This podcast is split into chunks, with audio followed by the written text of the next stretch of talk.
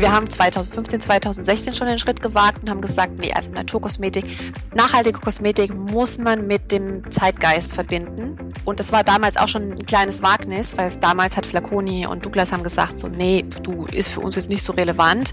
Und vor drei Jahren kamen die dann oder vor zwei Jahren haben gesagt, ich nehme alles, was du hast, Swanche, was uns ja dann jetzt recht gegeben hat.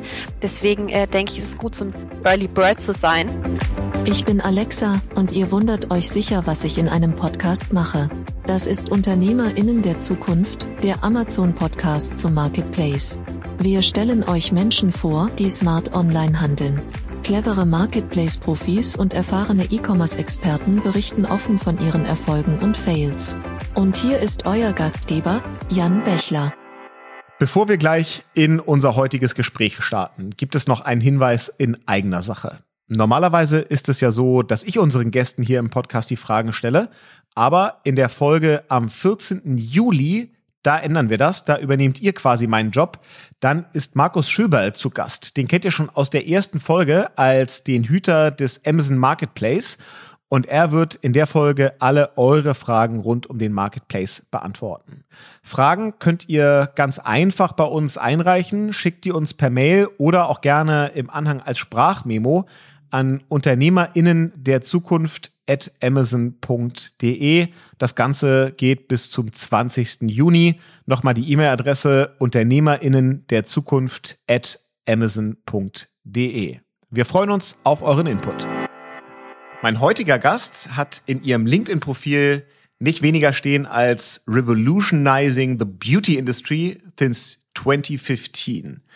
Wie das also geht, ja, die Schönheitsindustrie auf den Kopf zu stellen und vor allem welche Rolle Amazon und E-Commerce dabei spielen und wie das dann auch noch vor allem besonders nachhaltig funktioniert. Das wollen wir heute rausfinden in unserer neuen Folge von UnternehmerInnen der Zukunft. Und mein Gast heute ist Swantje van Üben. Moin Swantje. Hallo Jan, vielen Dank, dass ich hier sein darf. Schön, dass du da bist. Erzähl uns mal, wer bist du und in welchem Teil von Deutschland erwischen wir dich gerade? Ähm, ich bin die Swanche van Oem, Gründerin von Nui Cosmetics und ich komme aus Berlin, beziehungsweise lebe hier. Kommen tue ich aus Thüringen. Und ähm, ja, der Blick auf dein LinkedIn-Profil hat schon verraten, du bist schon eine ganze Zeit in der, in der Beauty-Industrie unterwegs. Heute als Gründerin, darüber wollen wir gleich sprechen, was du da machst und wie ihr da erfolgreich seid aber vorher, ähm, auch das gehört ja dazu, erstmal einige Zeit äh, in einem Angestelltenverhältnis. Erzähl mal so ein bisschen so dein, dein Background. Wie bist du in diese Branche gekommen? Genau, also ich habe, also das war so was ganz äh, so klischeehaftes, mädchenhaftes. Ich saß mit meiner Mutter immer manchmal vom Fernsehen, wir haben Filme geschaut und dann habe ich so Werbespots gesehen von Chanel. Und da dachte ich, boah, also das will ich auch mal machen. Das war, weiß ich, vor 15, 20 Jahren ungefähr. Und ähm, dann hat mich das irgendwie nicht losgelassen und dann habe ich ähm, im Studium Wirtschaftskommunikation habe ich studiert und Brandmanagement in Schweden. Ähm, auch Praktika gemacht ähm, bei Kosmetikfirmen, war auch zum Beispiel bei Chanel ähm, und auch in anderen Konzernen wie Porsche beispielsweise. Und die Liebe zur Kosmetik hat mich aber nicht losgelassen und ähm, dann habe ich gedacht, hm, das könnte mein Beruf werden. Habe dann ähm, nach dem Studium tatsächlich auch als Produkt- und Brandmanagerin angefangen zu arbeiten in der Kosmetikindustrie und ähm, habe aber privat eine richtige Leidenschaft für Naturkosmetik, weil ich irgendwann verstanden habe, was überhaupt in den Produkten drinne ist. Und dann habe ich gedacht, das ähm, geht anders. Ähm, wie wäre es denn, wenn wir Naturkosmetik mit auch Lifestyle-Produkten verbinden? Und das gab es damals noch nicht auf dem Markt. Und deswegen habe ich mich aufgemacht, meine eigene Firma zu gründen. Und wie lange bist du jetzt schon selbstständig unterwegs? Seit, ähm, also 2015 habe ich das ähm, ein Jahr lang vorbereitet sozusagen und ab ähm, 2016 ging es dann in die Selbstständigkeit. Und vorbereitet hast du es aber schon parallel zu deinem Angestelltenjob noch?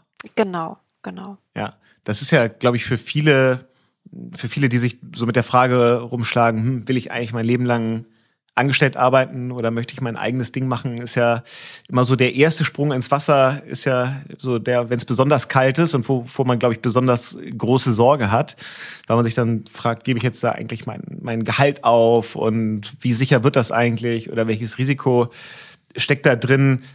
Nimm uns doch mal mit, wie du das so damals vielleicht balanciert hast, neben einem Job das vorzubereiten? Also was hast du da konkret gemacht, bis du dann immer gesagt hast, alles klar, ich stehe jetzt auf einem 3-Meter-Brett ähm, und vielleicht zittern die Knie ein bisschen, aber ich springe jetzt trotzdem. Also so hat sich das, muss ich sagen, gar nicht angefühlt. Das war eher mit ganz viel Freude verbunden. Also in meinem Angestelltenverhältnis habe ich einfach gemerkt, hier geht's nicht weiter. Also mein, ähm, meine damaligen Firmen, für die ich gearbeitet habe, die haben so diese Vision nicht gesehen von dem, was ich mit Naturkosmetik anstellen wollte. Und deswegen hat, war das eher mit Freude verbunden und ähm, gar nicht so mit so einem Angstgefühl. Und als ich die Entscheidung getroffen habe, das war wirklich so eine Sekundenentscheidung, habe ich auch gleich angefangen, irgendwie zu recherchieren, also Zahlen, den Markt mir nochmal angeschaut, obwohl ich natürlich schon ein Gefühl dafür hatte. Und ähm, dann ging es natürlich darum, das auf finanzielle, solide Füße zu stellen. Weil ich ja gesagt habe, wenn ich das mache, dann mache ich das 180 Prozent und äh, nicht nebenbei und habe quasi ein Jahr lang Businesspläne geschrieben, mit Banken gesprochen. Ähm, ja. Dann bist du gesprungen in ein Segment, wo du jetzt sicherlich vorher schon gearbeitet hattest und wo du irgendwie eine Leidenschaft hattest, wo ich jetzt aber, wenn ich von draußen drauf gucke, denke, naja, um irgendwie Naturkosmetik zu machen, hilft es ja wahrscheinlich irgendwie auch relativ tiefes, wie soll ich sagen, chemisches äh, Produktwissen zu haben. Von dem, was du so als, als dein Background auch so aus dem Studium und vorherigen Jobs erzählt hast, klingt das ja nicht so, als ob du das irgendwo mal tatsächlich tief gelernt hättest. Also wie bist du dann dazu gekommen, aus der Idee auch wirklich das Produkt zu machen? Also tatsächlich ähm, hatte ich das Glück, dass ich in die Produktentwicklung gestupst wurde in meinen letzten Jobs und hatte deswegen ähm, schon Vorkenntnis und wusste, wie das alles zusammenhängt, hatte schon das Netzwerk. Aber natürlich ist das nochmal, wenn man auf, wenn man diese Produkte auf eine andere Sphäre heben möchte, so wie wir das ja vorhatten, ähm, noch mal ein bisschen schwieriger. Das heißt, unser Ziel ähm, mit Nui Kosmetik war es, quasi gesunde Inhaltsstoffe, aber auch die Performance zu verbinden. Also das soll genauso funktionieren wie konventionelle Produkte. Das war der Kern oder ist der Kern von Nui Cosmetics. Und ich hatte ähm, in der Selbstständigkeit ja tatsächlich nicht mit Nui angefangen, sondern ich habe mit einem Online-Shop angefangen und mit einem Vertrieb. Das heißt, ich habe internationale Nischen-Naturkosmetikprodukte importiert die zu dem Zeitpunkt nicht in Europa waren, habe mir die Exklusivrechte ähm, gesichert und habe die dann an Händler, Douglas, Flaconi und so weiter, also ganz große Händler ähm, vertrieben in ganz Europa. Und deswegen habe ich natürlich auch noch mal mehr ein Gefühl dafür gehabt, was geht, was geht nicht, weil das waren schon andere Produkte als das, was man auf dem Markt gefunden hat. Also sehr hochwertig, cooles Design, trotzdem gesunde Inhaltsstoffe. Und so habe ich mich dann quasi nochmal rangetestet, um wirklich zu gucken. Also dieses Proof of Concept, ne? Funktioniert das? Wird das funktionieren? Und ähm, deswegen war es relativ ähm, easy so. Okay, also ist jetzt Nui Cosmetic tatsächlich ja eigentlich deine zweite Gründung, weil es vorher schon Import oder ja, Vertriebs äh, gab. Das machst du heute aber nicht mehr? Ähm, die, genau, ich habe das verkauft, ähm, als ich mich entschieden habe, Nui Cosmetics komplett zu machen. Und ähm, ich denke auch, das ist, also es war, ist ein guter Prozess gewesen und das war auch notwendig, um quasi den Markt noch besser kennenzulernen und eine solide Gründung zu machen, organisches Wachstum und sich wirklich mit dem Unternehmertum auseinander, auseinanderzusetzen, weil man sieht natürlich, was funktioniert, was funktioniert nicht, was muss ich besser machen. Zum Glück hat alles relativ gut funktioniert. Wir haben immer sehr gut geschiftet und auch wenn es Probleme gab, haben wir dann versucht, so das Kind aus dem Brunnen zu holen und dann direkt gegenzulenken. Ähm, aber ich denke, es ist jetzt gut, sich zu fokussieren. Deine Marke Nui Cosmetics haben wir schon ein paar Mal erwähnt. Beschreib doch mal, was ist diese Marke, wer ist die Zielgruppe und was versprecht ihr? Wie habt ihr so die Marke tatsächlich positioniert? Mhm. Also Nui Cosmetics ist, ähm, hat Make-up, also dekorative Kosmetik und Skincare. Und wir sind immer vegan und natürlich.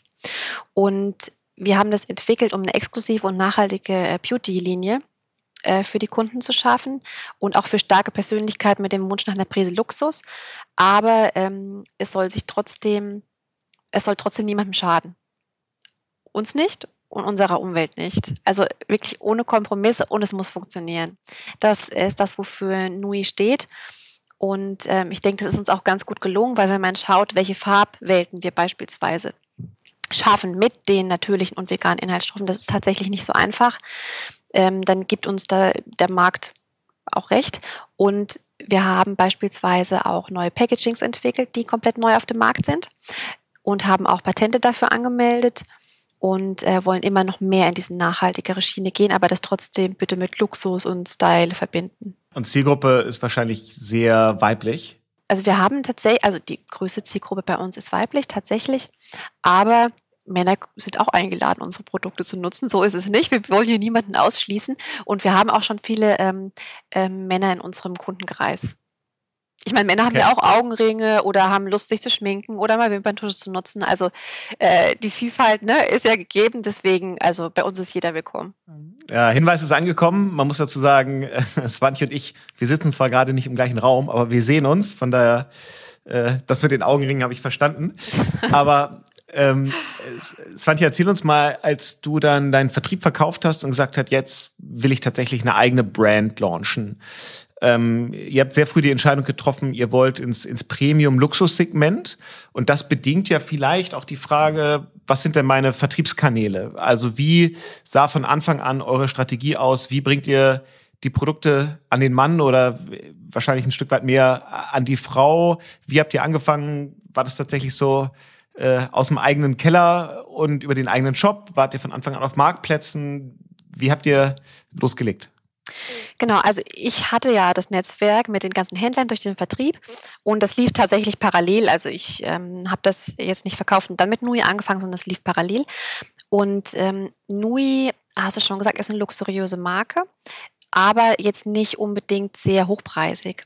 Also wir sind da im guten Mittelfeld, wenn man sich auch Mitbewerber anschaut und dementsprechend war es für viele Kanäle auch ähm, ja passend würde ich jetzt sagen. Und wir verfolgen absoluten Omni-Channel ähm, quasi Strategie. Also wir sind sowohl bei Händlern, großen Händlern wie äh, Douglas, Flaconi, Amazon zum Beispiel, äh, sind wir ja auch. Ähm, aber wir haben auch einen direkten Kundenkontakt in unserem Online-Shop unter nuicosmetics.com. Und ich denke, das schließt sich auch alles überhaupt nicht aus. Das befruchtet sich eher gegenseitig, weil die großen Portale bieten natürlich eine Reichweite und Sichtbarkeit, die man unter Umständen, wenn man mit einer Beauty-Marke hat, beginnt, nicht im eigenen Online-Shop findet. Und man muss auch bedenken, viele, es gibt viele Startups, die beispielsweise nur auf den D2C-Bereich setzen, also nur einen eigenen Online-Shop haben. Und ähm, sind auch sehr erfolgreich damit, ein großes Wachstum, aber sind meistens nicht profitabel. Also das dauert oft ein paar Jahre, ehe die profitabel sind, die gehen nur auf Wachstum. Und mein Ziel war es immer, profitabel zu sein. Zu wachsen, aber profitabel zu sein. Also ich möchte kein Geld ausgeben, was ich nicht habe, sozusagen. Und ähm, deswegen haben wir auf alle Kanäle gesetzt, weil es gibt uns eine gute Marge im B2B-Bereich, wenn man das vergleicht mit der B2C-Marge weil man da einen hohen, hohen, sehr hohen Marketingaufwand hat. Und das klappt auch, profitabel zu wachsen? Also das, das klappt. Heißt, also bisher, genau. Das heißt, du hast keine, keine Investoren, die Firma gehört tatsächlich dir, nicht irgendwelchen Investoren, nicht der Bank. Bis letztes Jahr, genau, also bis letztes Jahr haben mir 100 Prozent gehört und ähm, dann habe ich ja entschieden, den Vertrieb zu verkaufen und ähm, dann waren wir bei Die Höhle Löwen bei Vox.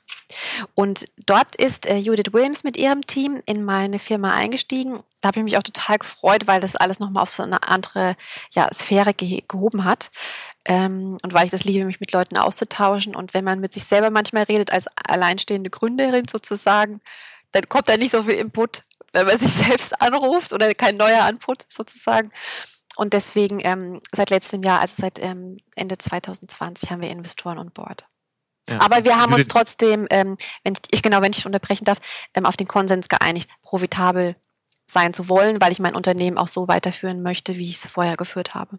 Ja, Judith Williams ist ja die Home Shopping Queen, dann vermute ich, dass das heute auch für euch ein relevanter Kanal ist, den ihr auch ganz aktiv bespielt. Ähm, richtig, also wir sind ähm, auch im TV-Shopping, was vorher für mich kein Kanal war, muss ich ganz ehrlich sagen, aber wir erschließen damit eine komplett neue Zielgruppe, ähm, 60, 65 plus. Und die TV-Shopping-Kanäle werden auch immer digitaler. Die haben natürlich auch ähm, den Braten gerochen sozusagen, den Zahn der Zeit. Und tatsächlich ist es so, dass wir im TV-Shopping viel mehr Reichweite generieren, schnelle Reichweite und sehr viel verkaufen. innerhalb kürzester Zeit. Und wie seid ihr damals zur Höhle der Löwen gekommen? Also habt ihr euch da, hast du dich da aktiv beworben? Seid ihr eher von der Produktionsfirma angesprochen worden? Was waren so die Motive und wie, ja, wie wird man da auf einmal äh, zum Teil dieses Spektakels? Ja, also wir waren, das war gar nicht so strategisch. Ich saß mit meinem Freund auf der Couch und haben wir, wir haben das geguckt. Und er sagte so, wieso stehst du da eigentlich nicht? Und habe ich gesagt, ja, da hast du eigentlich recht. Äh, habe meinen äh, geliebten Shibi, das ist unser Packaging, für das wir ein Patent angemeldet haben, ähm, noch auf dem Tisch liegen gehabt und habe gesagt, so, da hast du eigentlich recht. Ich schreibe da jetzt mal ein paar Sätze hin, habe da drei, vier Sätze hingeschrieben und dann kam auch relativ schnell der Anruf und das war eher so ein Bauchgefühl. Also ich hatte das irgendwie schon im Kopf, dass ich gerne jemanden noch in der Firma haben würde mit sehr viel Expertise, Netzwerk und auch jemanden zum Austauschen. Und ähm, so kam das zustande. Wir haben tatsächlich bei uns bei Fink 3 auch äh, ein, zwei Kunden, die auch Höhle der Löwen Startups waren, wo wir dann tatsächlich ja in Realtime äh, verfolgen konnten, was passiert, so auf dem Amazon-Account in dem Moment, in dem da die Ausstrahlung äh, erfolgt. Das hat unfassbar durchgeschlagen in den Fällen. Wie war das bei euch? Also wart ihr dann sofort ausverkauft und äh, hält das hält das dann auch wirklich nach oder war das so ein Einmalpeak, den ihr da erlebt habt?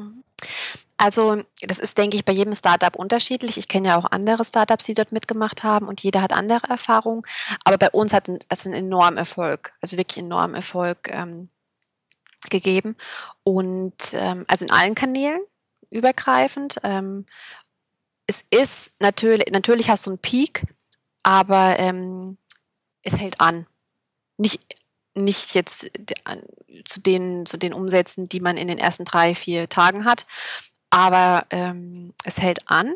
Und wenn man es klug anstellt, in den richtigen Kanälen, mit den richtigen Tools, Analyse-Tools, Ads, dann kann man natürlich davon profitieren und zehren von diesen Daten und ähm, in die Zukunft tragen sozusagen. Ja. Ich würde gerne noch mal ein bisschen auf das Thema äh, Luxussegment eingehen, was ja für euch wahnsinnig wichtig ist bei der Positionierung der Marke. Ähm, jetzt hört man ja ganz häufig, hm, Luxusmarken funktionieren eigentlich auf E-Commerce-Marktplätzen nicht so richtig gut. Ihr beweist absolut das Gegenteil. Wie schafft ihr das denn, so die, die hohe Wertigkeit eurer Marke dann auf Amazon zu präsentieren? Also was sind da so tatsächlich die Tools, die ihr nutzt, um eure Marke zu schützen und auch einzigartig darzustellen? Mhm. Ähm, also man hat bei Amazon natürlich viele Optionen.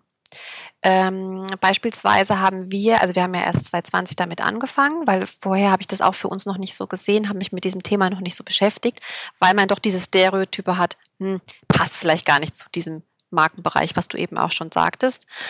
Aber wenn man sich näher damit beschäftigt, sieht man die ganzen Tools, die man natürlich benutzen kann, wie das Shop-in-Shop-System. Das ist quasi eine eigene Markenwelt sozusagen für deine Marke. Du kannst dort spielen, was du möchtest. Du kannst deine Marke wie im eigenen Online-Shop darstellen und den Kunden wirklich die Wert rüberbringen. Ähm, Produkte erklären mit Produktvideos. Ähm, man kann natürlich auch Kampagnen fahren, genauso wie man das mit Social Media fahren kann. Ähm, man kann äh, die genauen Keywords aussteuern. Ähm, Anzeigen schalten in den Kampagnen. Man kann auch, äh, wenn man das möchte, Prime nutzen, ähm, um noch mehr Reichweite zu generieren. Mm, ich sehe das nicht so, dass es keinen Platz dort gibt für die Luxusmarken. Ich denke, dass es noch ein bisschen dauert, bis das richtig impl also implementiert ist oder in den Köpfen der Leute ähm, angekommen ist. Aber ich sag mal so, wir haben vor, vor also, oder 2015, 2016 schon den Schritt gewagt und haben gesagt, nee, also Naturkosmetik, nachhaltige Kosmetik muss man mit dem Zeitgeist verbinden. Und das war damals auch schon ein kleines Wagnis, weil damals hat Flaconi und Douglas haben gesagt, so, nee, du ist für uns jetzt nicht so relevant. Und vor drei Jahren kamen die dann oder vor zwei Jahren haben gesagt, ich nehme alles, was du hast, Swanche, was uns ja dann jetzt recht gegeben hat. Deswegen äh, denke ich, ist es gut, so ein Early Bird zu sein und das ist auch für, für Amazon, denke ich, ähm, ja, der Fall. Also ihr nutzt da schon tatsächlich die gesamte Klaviatur, alle Brand Owner Tools, A Plus Content, Brand Store, alles was Amazon genau. Advertising ist, das das bespielt ihr alles. Genau, A plus genau ähm, äh, ist ja nicht der Shop an sich, sondern das ist ja unter jedem Produkt und das haben wir auch komplett bespielt bei jeder, bei jedem Produkt. Wie groß seid ihr als Team und wie viel von, von all den Dingen, die du gerade beschrieben hast, macht ihr eigentlich selber in-house oder arbeitet ihr da mit Partnern zusammen? Mhm. Also wir sind äh, 15 Leute und ähm, ich bin immer kein Fan davon, das Personal so aufzublasen. Also es hat jeder, also ich bin immer ganz dicht dran. Äh, das gehört dazu, wenn man, glaube ich, nicht so viel ähm, Personal hat. Jetzt nicht auf einer Mikroebene, aber schon so, dass ich weiß, was los ist überall, um das zu monitoren. Und wir versuchen so viel intern umzusetzen, wie wir das, wie das möglich ist. Aber natürlich hat man auf dem einen oder anderen Gebiet Spezialisten, die ein ähm, viel Arbeit abnehmen und auch viel, ich sag mal so, äh, auch im Performance Marketing beispielsweise. Da ist ganz viel Try and Error. Und wenn man da Leute an der Seite hat, die sich auskennen, es gibt ja auch Amazon-Agenturen oder es gibt ähm, von Amazon ja auch ähm, ja, Betreuer hört sich immer an wie, wie im Heim. Ähm, aber es gibt von Amazon ja auch ähm, so Key Account Manager sozusagen, die einen zur Seite stehen und einen da durch also durchleiten. Merkt ihr, dass es da jetzt tatsächlich auch rund um eure Marke einen Wettbewerb gibt, dass sich da jetzt andere, andere Marken versuchen, so bei euch ein bisschen in dem Fahrwasser mit, mitzufahren und, und was von eurer Reichweite und Nachfrage abzugreifen? Ja, das auch, das, über, äh, das erlebe ich auf allen Kanälen. Das ging aber schon los, als wir vor, also 2015, 2016 gestartet haben. Ähm, mein, ist aber gar nicht schlimm, weil so Wettbewerb sponten mich eher an und es zeigt ja, dass wir irgendwas richtig machen, anscheinend. Und mein Anwalt meinte damals, als ich dann schon mit den ersten, also nach kurzer Zeit mit den ersten, äh, was weiß ich, Themen ankam und Wettbewerbern ankam, ach, Frau von Ühm, also irgendwas scheinen sie ja richtig zu machen, wenn sie so kurz nach der Gründung schon die Wettbewerber auf sich aufmerksam gemacht haben. Und da habe ich gesagt, ja stimmt, eigentlich hat er recht. Und seitdem bin ich bei dem Thema so ein bisschen gelassen. Ne? Hätte ich früher wahrscheinlich nicht so gesehen, hätte er diesen Einsatz nicht gebracht. Aber ähm, ja, muss man durch. Aber was macht ihr? Trotzdem werdet ihr versuchen, euch davor zu schützen. Also habt ihr da, was habt ihr da so im Laufe der Zeit gelernt, um es den Wettbewerbern nicht zu einfach zu machen? Also natürlich muss man äh, gut aufgestellt sein, was das Branding angeht, dass du deine Marke überall angemeldet hast, bei vielen Klassen auch angemeldet hast beim Patentamt. Solche Sachen, das ist natürlich die, die Grundlage, dass man sich viele Accounts sichert. Also ich weiß nicht, ich glaube, wir haben 30 Instagram-Accounts rund um unseren Markennamen gesichert, wo nichts passiert. Ähm, das sind so, so Kleinigkeiten, die man, was die Basis ist für eine Firma, denke ich. Ja. Okay. Jetzt ähm, gibt ja sicherlich viele, die auch drüber nachdenken, neue D2C-Brands zu launchen. Hast du eigentlich das Gefühl, dass das durch den Trend zu E-Commerce ist das einfacher geworden, gerade in eurer Produktkategorie im Vergleich zu, zu früher? Und wird dadurch, wird dadurch dann nicht eigentlich auch der Wettbewerb in, in eurer Kategorie perspektivisch immer, immer enger und intensiver? Ähm, ja, das ist tatsächlich so. Der Wettbewerb ist in den letzten Jahren viel stärker geworden, weil es natürlich auch durch den Bereich E-Commerce, Digitalisierung generell, weil man sich viel austauschen kann, viele Netzwerke für Gründer auch bestehen. Also dadurch ist es natürlich einfacher geworden. Ich meine, als ich gegründet habe, da gab es, weiß nicht, also ich habe kein Female Founder Programm gekannt beispielsweise. Jetzt bin ich selber Mentorin bei ein paar ähm, äh, Firmen, aber ich sage mal so, man, es, es lässt sich schnell eine Marke auf den Markt schmeißen, aber man muss es auch nachhaltig betreiben.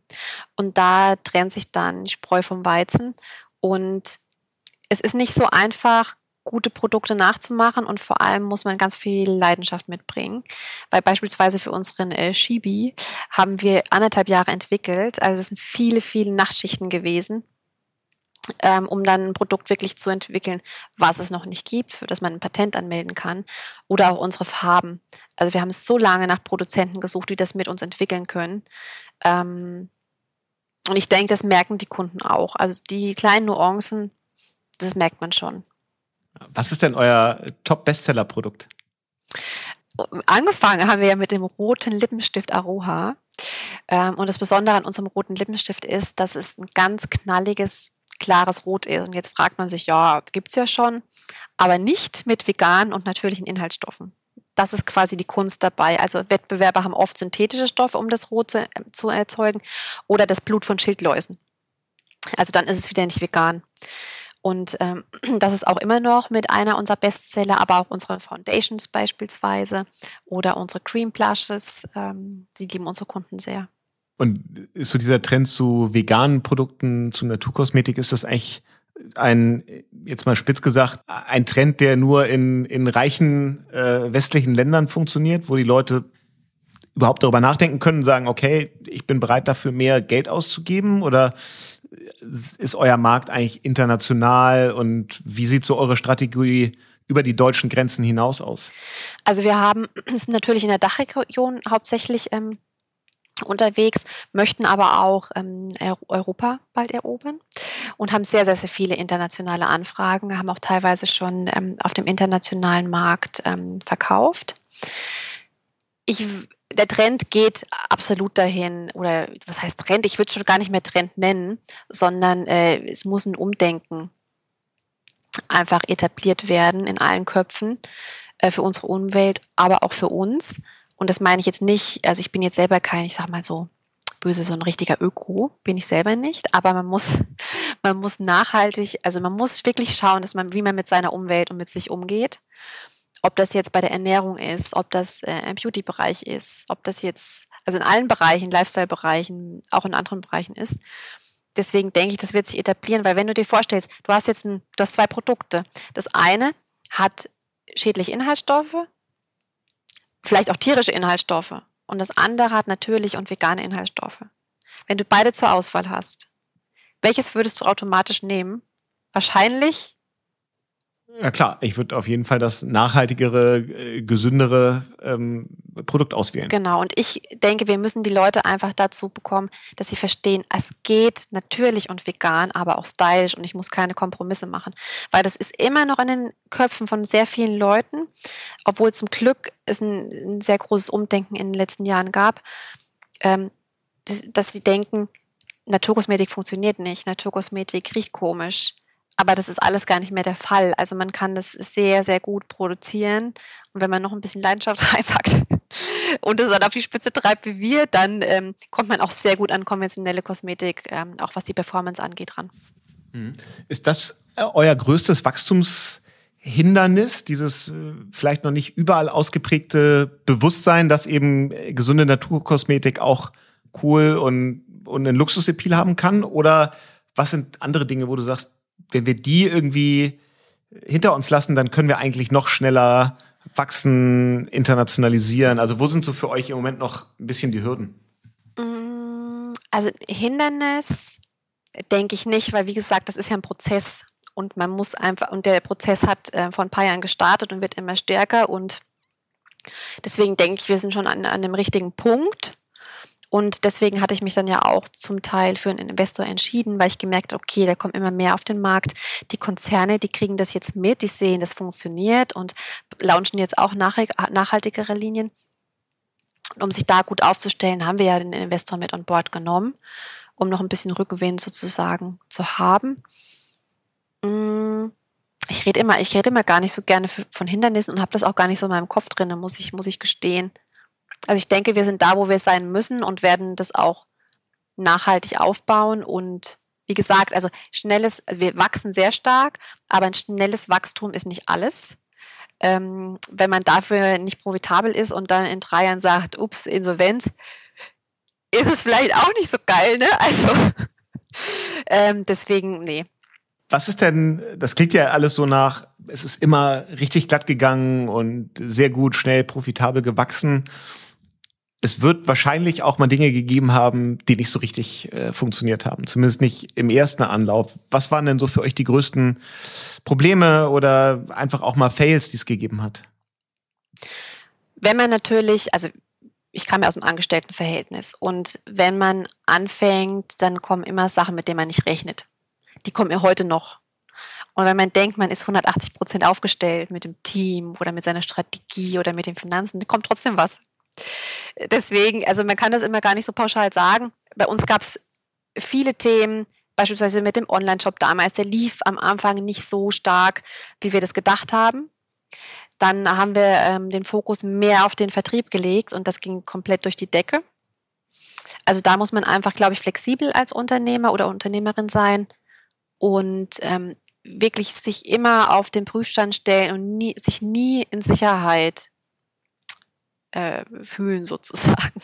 Also nie denken, zurücklehnen, so, ach, das läuft jetzt schon, sondern jeden Tag prüfen, gucken, funktioniert das wirklich noch, ähm, seine Finanzen immer auf dem aktuellen Stand haben. Also ich weiß jeden Tag, wie viel Umsatz wir haben, äh, wie viel aus, wir ausgeben, welche Rechnungen reinkommen. Also ich habe den da komplett im Bilde und es ist auch was, was ich jedem, jeder Unternehmerin, jedem Unternehmer ähm, quasi mit auf den Weg geben würde, die jetzt starten, habt eure Finanzen im Blick. Und dann seht ihr nämlich, was funktioniert und was nicht funktioniert und wo man justieren muss.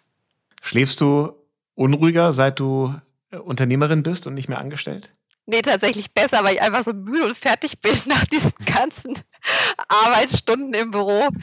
Also ich glaube, am Anfang, am Anfang, als es nicht so gut lief, hatte ich mal so ein paar schlaflose Nächte. Ach, da habe ich auch mal geweint und aber das habe ich lange hinter mir. Ähm, man muss das einfach dann umwandeln äh, in Lust, was Neues zu machen. Also wenn ich merke, wir werden irgendwie schlechter, dann entwickelt sich so eine Energie.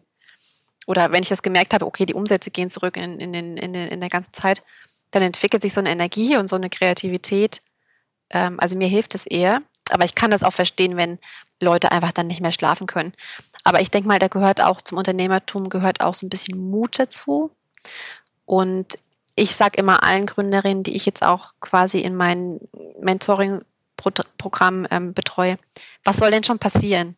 Ne? Also, oder viele sagen, ja, du hast da damals so viel Geld aufgenommen von der Bank.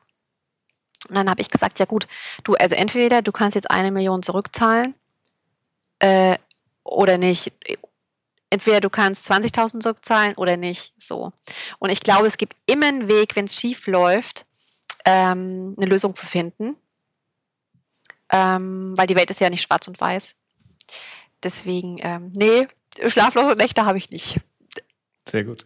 Sommer 2026, also in fünf Jahren, wo steht Nui Cosmetics dann? In fünf Jahren hat Nui mehr Produktkategorien und ist ähm, hoffentlich der Anlaufpunkt für viele Frauen, ähm, wenn, sie, wenn sie natürlich und äh, vegane Kosmetik möchten. Die funktioniert. Und ähm, ich denke, dass wir da auch in Europa sehr gut aufgestellt sein werden. Sehr cool. Das werden wir auf jeden Fall nachverfolgen. Und spätestens in fünf Jahren wollen wir dich dann wieder im Podcast hören und dann machen wir den Rückblick, äh, was so in der Zeit alles passiert ist und ob ihr wirklich da steht, wo du es dir jetzt vorgenommen hast oder vielleicht schon viel weiter seid. Vielen Dank, Swantje. Wenn ihr die nächste Folge mit Swantje in fünf Jahren, aber auch alle Folgen auf dem Weg dahin nicht verpassen wollt, dann abonniert diesen Podcast. Das geht überall, wo es Podcasts gibt, natürlich. Und alle Infos gibt's auch wie immer amazon.de slash Podcast. Vielen Dank, Swantje, dass du uns da einen Einblick gegeben hast, wie Luxusmarken im Beauty-Segment äh, funktionieren können, wie man sowas heute aufbaut. Total spannende Insights. Ähm, ich habe viel mitgenommen und sag vielen Dank, dass du dabei warst. Vielen Dank für deine Zeit, Jan. Ciao, ciao. Tschüss. Das war Unternehmerinnen der Zukunft, der Amazon-Podcast zum Marketplace. Weitere Informationen zum Podcast und unseren Gästen findet ihr auf www.amazon.de/podcast. Bis zum nächsten Mal.